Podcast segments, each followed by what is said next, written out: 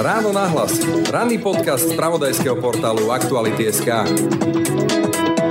Deje sa to a deje sa to hlavne preto, že až z celosvetových štatistík, keď je 10 zneužívaných dievčat, 6 z toho je mentálne znevýhodnených. Jednoducho ľahké obete, hej? Ľahké obete, ktorým, tak ako ste povedali, nikto neverí, nikto s nimi nespíše nejakú zápisnicu. Takže... Ide to neverbalizovať často? Áno, my sme preto učili, že ako obrázkovou formou môžu tie obete vypovedať, pretože tých predátorov chodí aj u nás na Slovensku veľmi veľa a deje sa to. Sú to tí najzraniteľnejší najzraniteľnejších a napriek tomu deje sa im im to. Deje sa im to, čo by si nik z nás pre naše deti predstaviť vôbec nechcel. Sú totiž sexuálne zneužívané. Sexuálne zneužívanie intelektuálne a mentálne znevýhodnených detí sa deje aj tu, u nás, na Slovensku. Ráno nahlas na to upozornila národná šéfka špeciálnych olimpiád Eva Gažová-Vranková a de facto nám to potvrdil aj dekan Fakulty zdravotníctva a sociálnej práce Trnavskej univerzity, doktor Jaroslav Slaný. Je to dáno jednak tím kontextem, že se počítá s tím, že to dítě o tom třeba nebude hovořit, nebo když bude hovořit, tak mu nikdo nebude věřit. Většinou jsou to děti, které nejsou eh, na úrovni sebeobsluhy tak eh, dobré, to znamená potřebují nějakého opatrovatele nebo nějakého asistenta a často to bývá právě právě tato osoba. Velmi často to bývá nějaký rodinný příslušník a zase literatura hovoří o tom, že to často, ne vždy, ale často to rodina ví, že k něčemu takovému dochází, ale z důvodu diskrétnosti, uchování dobrého jména rodiny, pověsti a tak dále o tom mlčí. Počúvate ráno na hlas. Pekný deň a pokoj v duši praje. Braň Robšinský. Priatelia, trávy, divoké kvetiny. Prekročili sme vlastný tieň. Nie sme iba zelení, sme tiež červený, žltý, modrý a fialový. Žiadna farba nie je jediná správna. Všetky patria na lúku! Nechaj to na prírodu, nech si poradí. Viac inšpirácie pre tvoju prírodnú záhradu na Hornbach.sk.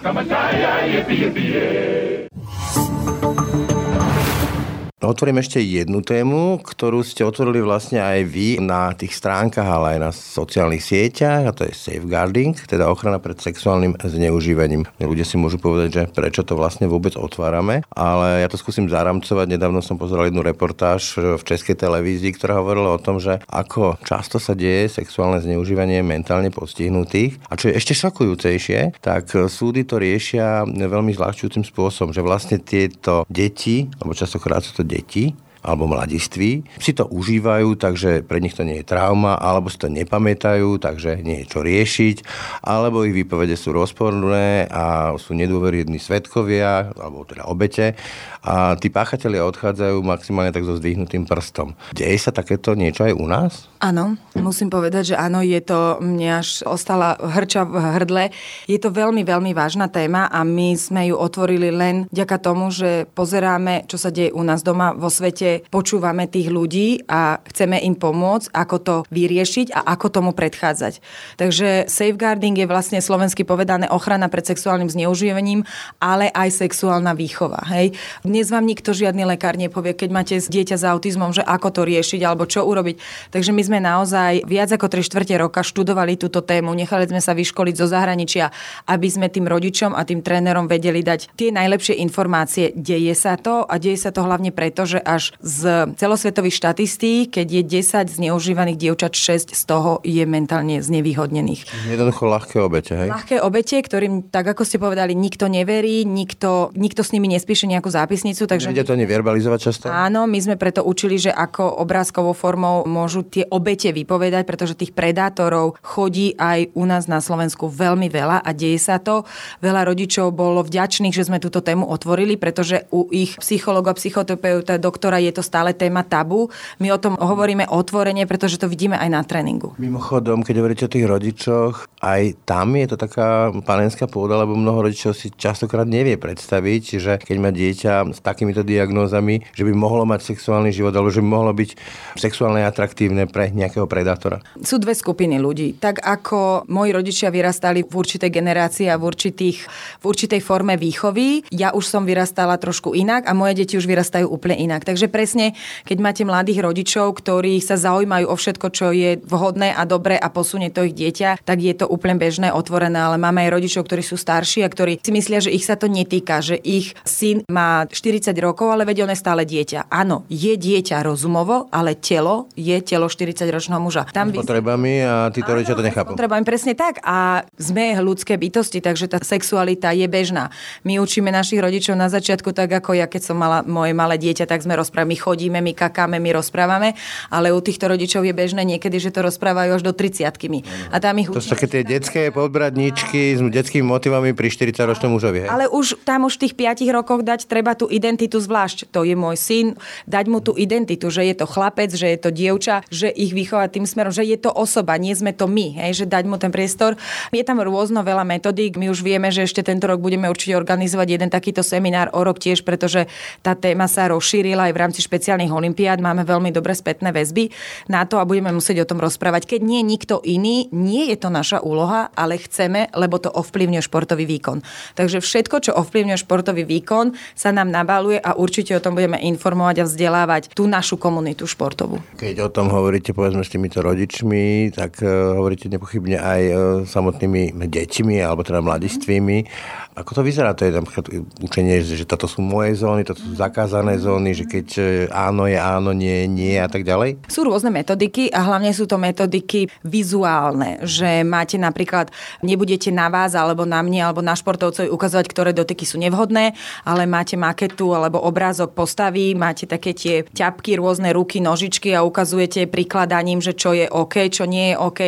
Iné sú pohyby, keď potrebuje rodič e, vykonať hygienu toho dieťa dieťaťa v kúpeľni, tam sú iné dotyky, iné dotyky sú na športe, pri tom športe, iné dotyky sú v škole. Od malička učíme našich športovcov, že keď sa mama s tebou rozlúči pusou na lico, to neznamená, že tú pusu na lico máš žiadať od pani učiteľky v škole.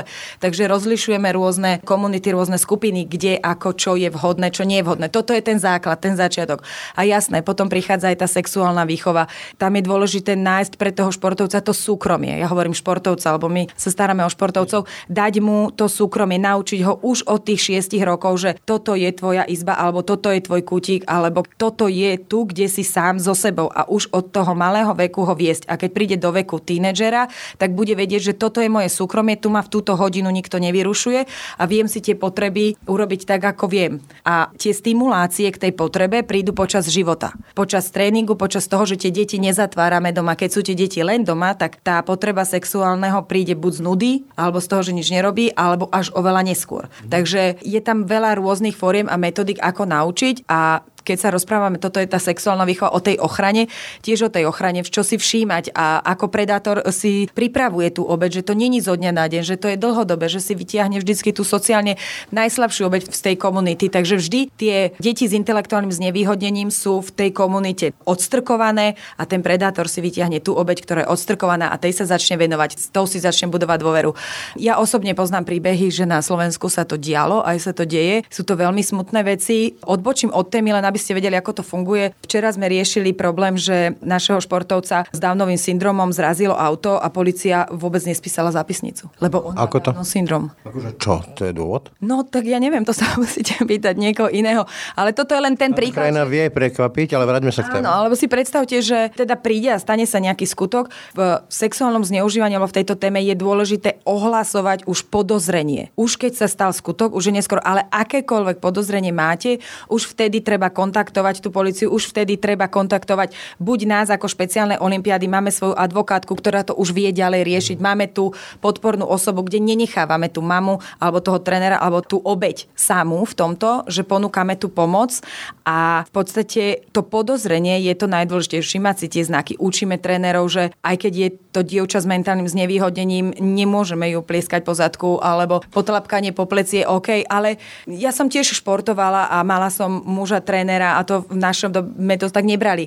Ale tých predátorov, ktorých je, ja pochádzam z dediny vedľa Pezinka a len minulý rok v Pezinku zatkli dvoch. A to je malé mesto. Ale to je len o tých, o ktorých vieme. Hovoríte, deje sa to, ako veľmi je to rozšírené. Viete to nejako kvantifikovať? Dá sa to nejako skvantifikovať? Neviem, máme len tie štatistiky zo sveta, ktoré som spomínala. Netýka sa to len dievčat. Pozor, z desiatich dievčat, ktoré sú sexuálne zneužité, je 6 s intelektuálnym znevýhodnením, teda 6 má znížené IQ a to isté číslo 10 a 4 chlapci s intelektuálnym znevýhodnením sú zneužívaní. Takže sú to veľké čísla, veľké pomery. A deje sa to podľa toho, čo vieme aj v takých tých, nazvime to, že štátom kontrolovaných, ovládaných verejných inštitúciách, čo aj moc liečební, cez nejaké štátom dotované športy a tak ďalej? Kde sa to vlastne môže diať? Havlovú amnestiu si pamätáte? Jasne. Vtedy bolo prepustených neskutočne veľké množstvo pedofilov, takýchto predátorov, ľudí, ktorí sú s narušenou sexuálnou nejakým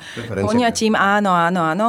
A ja som veľa podcastov o tomto počúvala, veľa kníh prečítala a sú to strašné príbehy. A vtedy títo ľudia sa zamestnali na miestach, kde bolo voľné a to boli voľné, kde DSS-ky potrebovali pomocnú ruku, detské domovy potrebovali pomocnú ruku, rôzne takéto špeciálne zariadenia. A tam sa títo predátori vlastne po tej amnestii schovali, tam sa zamestnali a nikto nikdy sa nedozviete, čo sa tam deje. Ale keď bol zavretý za takýto skutok, tak neverím, že ten skutok ďalej nevykonával. Nie je to môj obor, v ktorom by som sa vedela číselne vyjadrovať, ale viem aj z osobných príbehov, aj od bývalých našich športovky, čo mi porozprávali, že čo sa dialo. Vie to nepochybne aj štát, rieši to nejako? Alebo je to pre neho téma, ktorá ho nezaujíma? Ja dúfam, že nikdy nedostaneme nejaký podnet, alebo keď ten podnet dostaneme, tak s pomocou našej advokátky ho budeme riešiť a vtedy vám budem vedieť povedať, ako sa štát zachoval a ako štát v tomto smere postupoval, keď to bola žena alebo chlapec s intelektuálnym sexuálnym znevýhodnením. No, keď mi hovoríte, že bola to nejaká zrážka a policia to odmietla nejako že riešiť, lebo však to je človek s nejakým znevýhodnením, tak to naznačuje, že to asi neberú vážne, tie orgány, ktoré to majú brať vážne.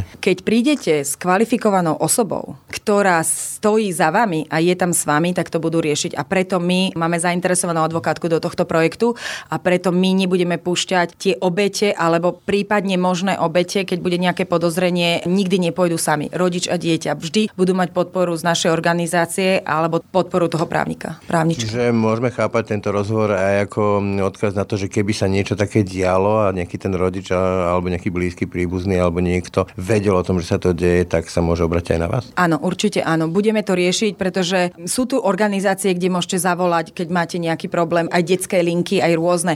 Ale naši športovci tam nevedia zavolať. Dieťa s intelektuálnym znevýhodnením nevie vytočiť číslo, že tu mi pomôžu, tu sa môžem porozprávať. Veľakrát sú to hlavne neverbálne obete, hej, že nevedia... No, preto si možno ich aj vyberajú. Áno, preto si ich vyberajú, presne tak. Takže je to veľmi, veľmi, veľmi vážna téma a my určite budeme veľmi nápomocní, aj keď sme športová organizácia, ale hovorím, všetko to, čo ovplyvňuje športový výkon a vie ho zlepšiť a nenaruší tú športovú prípravu, tak budeme to riešiť. A sexuálne ohrozenie a sexuálne zneužívanie je jedna veľmi, veľmi vážna téma. Či sú to maloleté, alebo aj dospelé ženy. Muži taktiež. Citlivá otázka, ale položím ju. Vie si vôbec e, ten e, náš bežný mainstream e, predstaviť spojenie, že sex a intelektuálne znevýhodnení ľudia, že aj títo ľudia majú svoje potreby a povedzme aj legitímne a chcú ich realizovať? Podľa mňa vedia, ale nechcú o tom hovoriť. Nechcú o tom hovoriť, nechcú si to pripustiť, že títo ľudia, keď si nechcú pripustiť, že majú právo na šport, že majú právo voliť, že majú právo aj si hľadať to zamestnanie, že majú právo na partnera, tak určite ten sex je niekde úplne až na konci, že majú právo aj na toto. Áno, majú právo aj na toto, preto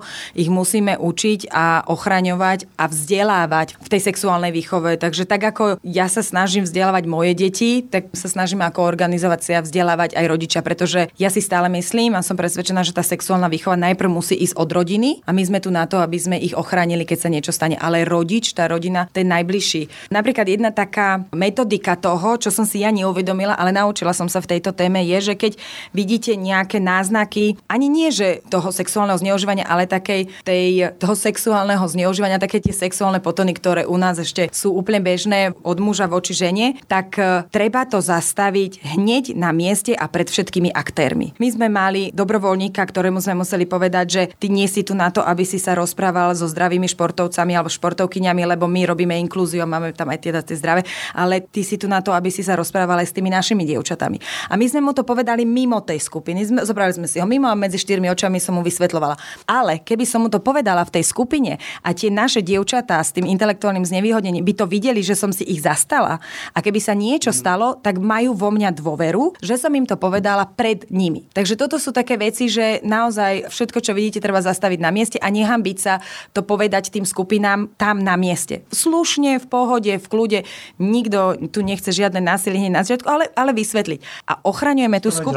Áno, ale ochraňujeme tú skupinu a tá skupina vidí, že sme sa otvorene za ňu postavili. Takže ak sa náhodou v tej skupine dievčat alebo chlapcov niečo stane a oni počuli mňa alebo moje kolegyne, že sme sa ich zastali, tak sme pre nich osobou dôveryhodnou, ktorej sa môžu zdôveriť, ak by sa niečo stalo alebo mali nejaké podozrenie. Je taký známy film, no, táto krajina nie je pre starých, myslím, bratia Kojenovci. Ja rád zvyknem hovoriť, že táto krajina nie je pre starých a chorých. E, Je Slovensko táto krajina pre intelektuálne znevýhodnených, pre ľudí s Downovým syndromom, s autistickým spektrom a podobne? Nie je, ale bude. Robíme veľa, veľké úsilie, vynakladáme na to. Žijeme sa toho? Aby sme, ja verím, že možno, hej, alebo mi to možno moja vnúčka príde porozprávať, ale my vychovávame tú nasledujúcu generáciu a tá nasledujúca generácia nech vychová tú ďalšiu a ďalšiu. Takže my sa zameriavame veľmi, veľmi na mladých ľudí, chodíme po školách, edukujeme mladých študentov na školách, čo je intelektuálne znevýhodnenie, čo robíme, ako sa majú správať, keď ich stretnú.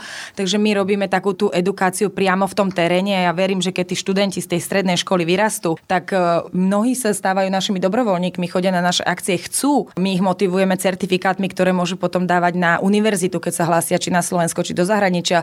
Je to veľmi pekná aktivita mimoškolská, že majú certifikát dobrovoľníka, takže majú aj tú motiváciu a potom už keď budú dospelí a stretnú sa s takouto rodinou, tak nebudú mať žiadny problém. Nebudú rozmýšľať, že mám sa prihovoriť, nemám sa prihovoriť, alebo že mám utiec a už to bude prirodzené. Ide nám o tú prirodzenosť. A to robíme a pripravujeme už tie ďalšie generácie. Je tá kľúčová rada pre nás v normálnych, a to používam veľké hrubé úvodzovky, je nezlaknúť sa a neutiecť. Hej? To je pre tých mladých na tom ihrisku, že aby tie deti, ale keď máte tie malé deti, tak tie malé deti to berú úplne prirodzene, tie nerozlišujú, či má niekto šikmejšie oči, alebo či slinta, alebo nevie postaviť z piesku hrad. Ale potom, čím ďalej rastiete vyššie a vyššie, tak je to už také zložitejšie. Takže neutekať je také tiež s úvodzovkami, ale ja by som dala, že prihovoriť sa im a skúste im dať tú príležitosť. Keď budete možno vy vyrastiete z tej strednej školy, z tej Povedal inak, že brať ich vážne. brať ich vážne, áno, počúvať ich, počúvať ich, pretože oni veľakrát majú veľmi zaujímavé myšlienkové pochody a veľakrát vás to tak vráti do tej reality, že ale veď v podstate on má pravdu, hej, lebo nie sú zahltení tým všetkým životom, ktorý my žijeme okolo. Ja áno, možno neutekať, ale ja stále hovorím to, že rozprávať sa s nimi, že dať im ten pocit, že sú človekom. Toľko Eva Gažová Branková. Ďakujem za rozhovor. Ďakujem aj ja. Tému sexuálneho zneužívania intelektuálne znevýhodnených detí nám potvrdil aj dekan Fakulty zdravotníctva a sociálnej práce Trnavskej univerzity v Trnave, profesor Jaroslav Slaný. Sexuální zneužívání je jedna ze čtyř takových základních modalit eh, syndromu týraného dítěte. Máme týrání tělesné, fyzické, to znamená, je to dítí, dítěte a tak dále. Potom psychické, emoční týrání, sexuální, o tom hovoříme, a potom ještě je to eh, takzvané zanedbávání, to znamená, dítě nedostává a nejsou mu naplněny ty potřeby, které vzhledem ke svému věku a vývoji potřebuje. Takže můžeme eh, vidět tady tyto čtyři typy týrání dítěte a já, abych se dostal tady k odpovědi, hned řeknu, že tady sexuální zneužívání ze všech těch čtyř je vůbec nejméně často detekovatelné, nejméně často se odhalí. To znamená, týká se to nejenom dětí s nevýhodněným zdravotním, duševním a tak dále, ale prostě i normálně zdravých dětí když je dítě zbyto, má modřiny na sobě, nebo je psychicky týráno, nebo zanedbáváno, tak většinou se to eh, daří. Většinou, potrhuju, ne vždy samozřejmě, se to daří poměrně snadno a dobře odkrýt a dále řešit. To sexuální zneužívání bohužel je takovou skutečně to, co se zjistí špičkou ledovce. A není to teď vůbec žádné klíše, jak se říká špička ledovce. Opravdu je to tak, že to, co se zdetekuje, a není to jenom otázka Slovenska nebo České republiky, ale vůbec obecně celosvětově v literatuře se upozorňuje na to, že to bývá právě velmi eh, skryté, špatně detekovatelné týrání dítěte. Samozřejmě je legitimní otázka, to je to, co jste se ptal, proč tomu tak je. Ešte, že vám skočím do reči, pokiaľ viem, tak e, štatistiky hovoria zo sveta, že až 6 z 10 e, dievčat, e, ktoré boli nejakým spôsobom sexuálne zneužívané alebo obťažované, sú práve intelektuálne a mentálne znevýhodnené. Je to tak? Může tak být, nevylučuju. Já jsem jako soudní znalec řešil za svoji dráhu desítky, desítky týraných dětí syndromu KAN, jak se, jak se odborně nazývá, a pouze několik málo, skutečně na prstech ani ne jedné ruky, nebo jedné ruky, to byly prokázané sexuální delikty. My je dělíme na kontaktní a nekontaktní a skutečně vychází to v literatuře, pokud vím, že dítě, které je nějakým způsobem handicapované, ať už tělesně nebo zejména duševně, může být častěji právě objektem té sexuální agrese dospělého vůči sobě. Je to dáno jednak tím kontextem, že se počítá s tím, že to dítě o tom třeba nebude hovořit, nebo když bude hovořit, tak mu nikdo nebude věřit. Většinou jsou to děti, které nejsou na úrovni sebeobsluhy tak dobré, to znamená, potřebují nějakého opatrovatele nebo nějakého asistenta a často to bývá právě tato osoba.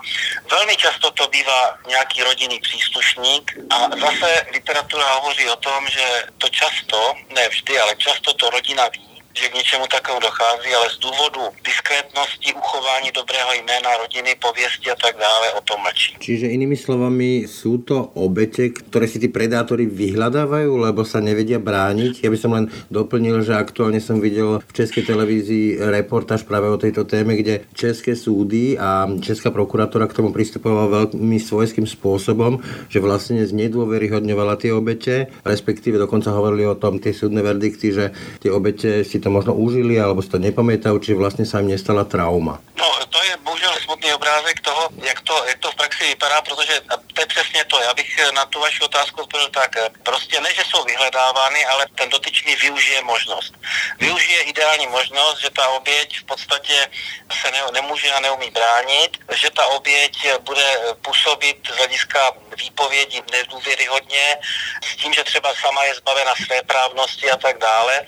To znamená, to jsou úplně v uvozovkách ideální podmínky pro někoho takového, který chce zneužít. Áno. Teraz k tej otázke vlastne, prečo sa o tom tak málo hovorí. Môže za tým byť e, taká tá stigma, hamba, že to sa vlastne zdiskredituje celú rodinu alebo tých blízkych, prípadne ubliží to aj tej obeti sekundárnou viktimizáciou, alebo dokonca, či v tom nemôže byť skrytý aj fenomén toho, že vlastne častokrát aj tí rodičia, aj tie obete sú v úvodovkách sexuálne úplne nevzdelaní, nevedia, kde sú tie hranice, možno zakázané zóny, nie sú pripravení na to. No, v podstatě jste to, eh, pane redaktore, i pojmenoval velmi, velmi správně. Ano, je to jednak určitá úroveň sociokulturní, často to může být v rodinách s nízkou sociokulturní úrovní.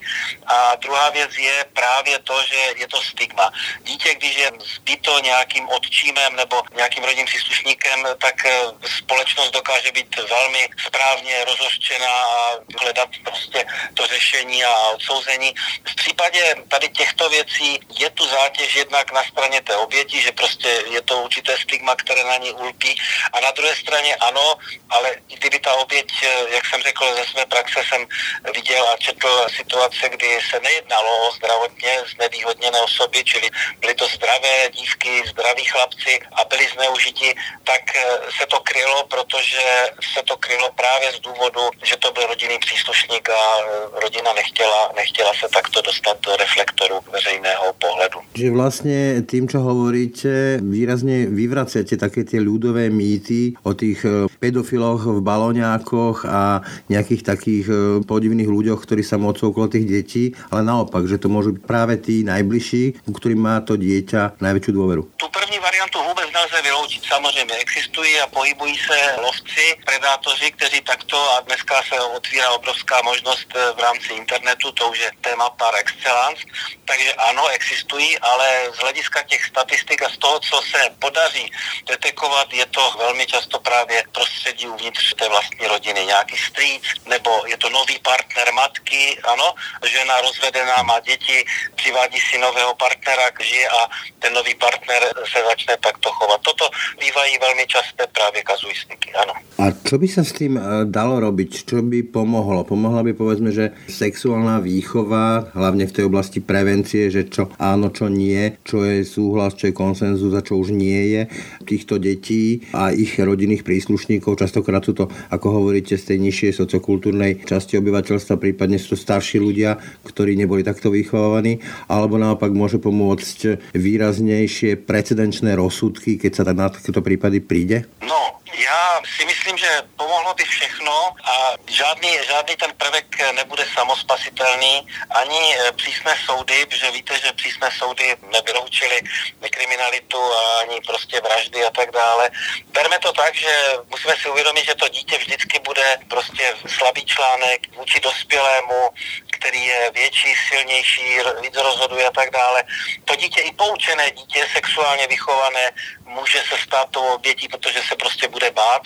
A jako samozřejmě tím si, nechci spochybnit nutnost nebo důležitost třeba té sexuální výchovy a tak dále, ale je to, je to velmi, velmi komplexní problém, který nesouvisí jenom s tím samotným aktem zneužití, ale celým prostě vnímáním, postavením dítěte, chováním dospělých, sociokulturními vzorci v rodinách a tak dále. To je velmi komplexní problém celé společnosti, to znamená, odpověděl bych asi tak, že je třeba kultivovat v těchto oblastech celou společnost postupně, a to je běh na velmi dlouhou trať, aby se v tomto něco mohlo změnit. A predsa len e, nie sú práve takto mentálne a intelektuálne znevýhodnené deti alebo povedzme zdravotne znevýhodnené deti obeťami aj preto, že sú na okraji zájmu spoločnosti, že do nej akoby nie sú integrovaní, inkluzívne začlenení a preto ich nevnímame ako naše deti vo veľkých úvodzovkách? No, nemyslím si toto přímo, protože to jsou často děti, které nejde inkludovat, protože samozřejmě inkludovat můžete dítě, které má určité kognitivní a další kapacity, aby se zařadilo, dejme tomu i s pomocí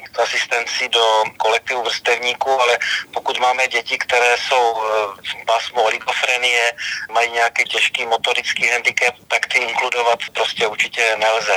Takže tito, kteří nemohou, mají třeba zbavenou tu své právnost a tak dále, tak eh, ti se stávají často obětimi tady tohoto predátorství a to nejsou děti, které inkluzívne se dali nejakým spôsobom začleniť. Jasne, len ja som to skôr myslel no, no, tak, no. že práve tým, že sú vlastne akoby odsunuté z tej spoločnosti, ako ešte, mm. ešte kedysi za bývalého režimu boli nejakých tých ústavov, kde sme ich vlastne ani nevideli, no, no, nikto no. z nás, preto ich nevnímame a prípadne škody voči ním a to, že sú nejakými obeťami ako naše škody a naše obete. No, vzhledem k tomu, že týchto detí, o ktorých mluvíme, handicapovaných, není zas až tak tolik a že sexuální zneužívání skutečně existuje, řekl bych, že oni v rámci té množiny zneužívaných dětí nepředstavují nějakou velkou část.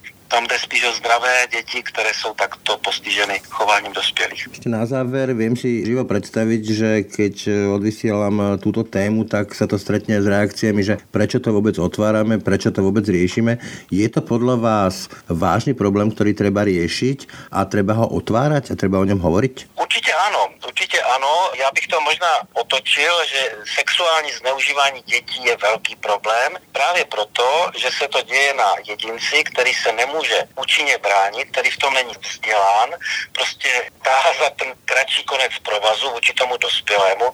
Další věc je, že ta detekce je tak slabá z důvodu, o kterých jsme hovořili a do této skupiny dětí také patří děti zdravotně znevýhodněné, které se už vůbec nemluví a nemohou bránit a dokonce, jak jsme citovali, že soudy jim ani potom nevěří, protože jsou zbaveny různých těch právních úkonů a tak dále. A toto je ještě zvlášť odporné odborné v tom kontextu.